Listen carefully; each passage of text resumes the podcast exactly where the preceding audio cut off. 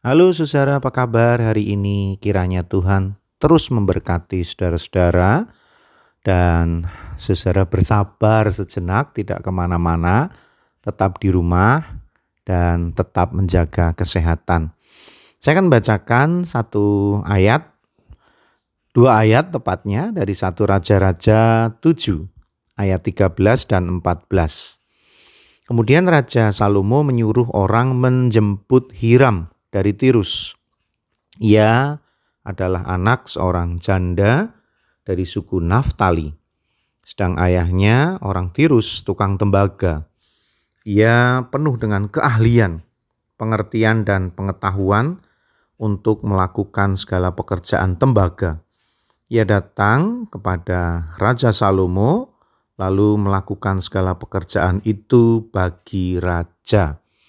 1 Raja-Raja 7 ayat 13 sampai 14. Ya, saudara-saudara pembangunan bait suci, bait Allah yang dilakukan oleh Salomo itu dalam sejarah dicatat kira-kira abad ke-10 sebelum Masehi. Jadi seribu tahun sebelum Masehi. Sangat jadul, sangat lama terbayang ya teknologinya seperti apa, tapi bagi saya itu sebuah kemajuan peradaban yang luar biasa ya.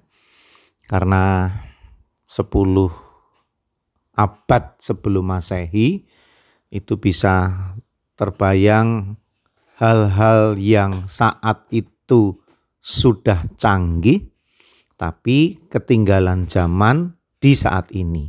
Ya, kita tahulah memang seperti itulah eh, perjalanan peradaban dan teknologi manusia. Kalau kita melihat secara eh, sederhana saja, misalkan eh, teknologi itu bisa dikatakan mulai memperoleh kemajuannya itu pada saat pada abad kelima sebelum masehi atau lima ribu tahun sebelum masehi diketemukannya roda.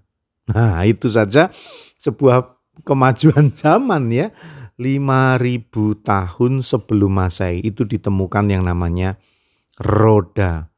Nah, setelah itu terus perlahan proses itu mengalami kemajuan dan seingat saya eh, ledakan teknologi juga dimulai eh, abad kedua 200 tahun sebelum Masehi ketika kertas mulai uh, umum dipergunakan. Ya memang bahannya sih uh, tidak sehalus kertas kita sekarang ya, tapi kertas yang dibuat dari uh, kulit binatang, alat tulis, lembaran kertas, lembaran uh, tulisan di atas uh, kulit binatang atau uh, papirus ya yang dibuat dari semacam uh, serat daun pandan.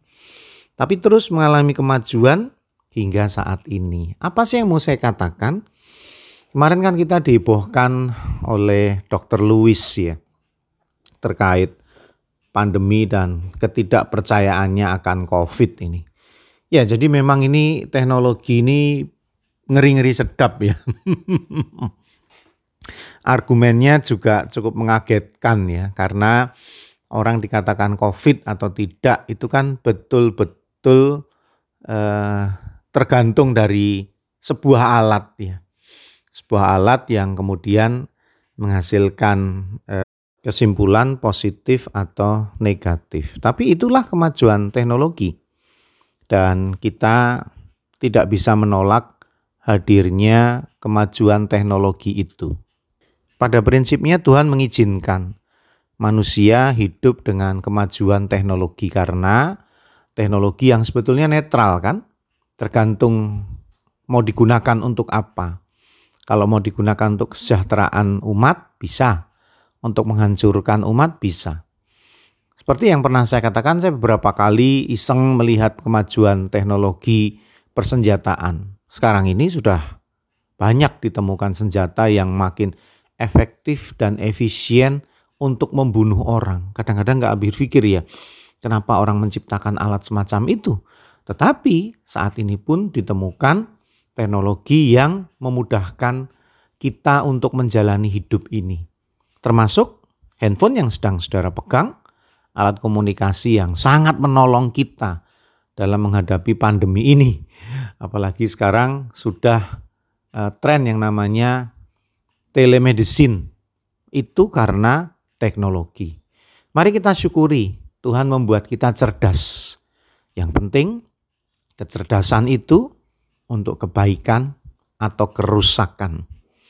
Saya selalu berharap saudara yang hebat, saudara yang luar biasa, saudara yang mampu menciptakan teknologi maju, hanya berpikir satu hal, semua itu untuk kebaikan umat manusia. Saya mau berdoa untuk saudara. Tuhan di sekitar kami ada ilmuwan, orang-orang yang cerdas, itu berkat darimu, talenta darimu. Mereka adalah para pengajar, mereka para guru, para dosen.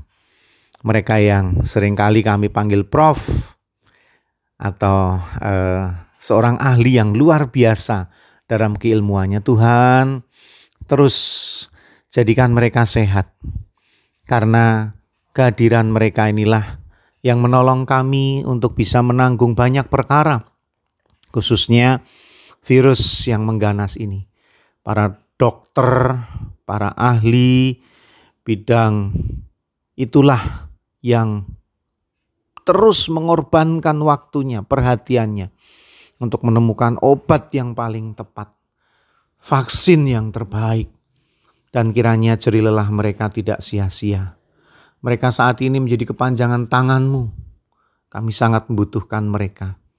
Jaga mereka Tuhan, lindungi mereka Tuhan untuk terus dalam keadaan sehat dan kami bersyukur atas kehadiran mereka. Ini doa kami, ini harapan kami, permohonan kami di dalam nama Tuhan Yesus Kristus. Amin. Masih bersama dengan saya, Pendeta Yudi, dalam Renungan Emas, esok masih ada solusi.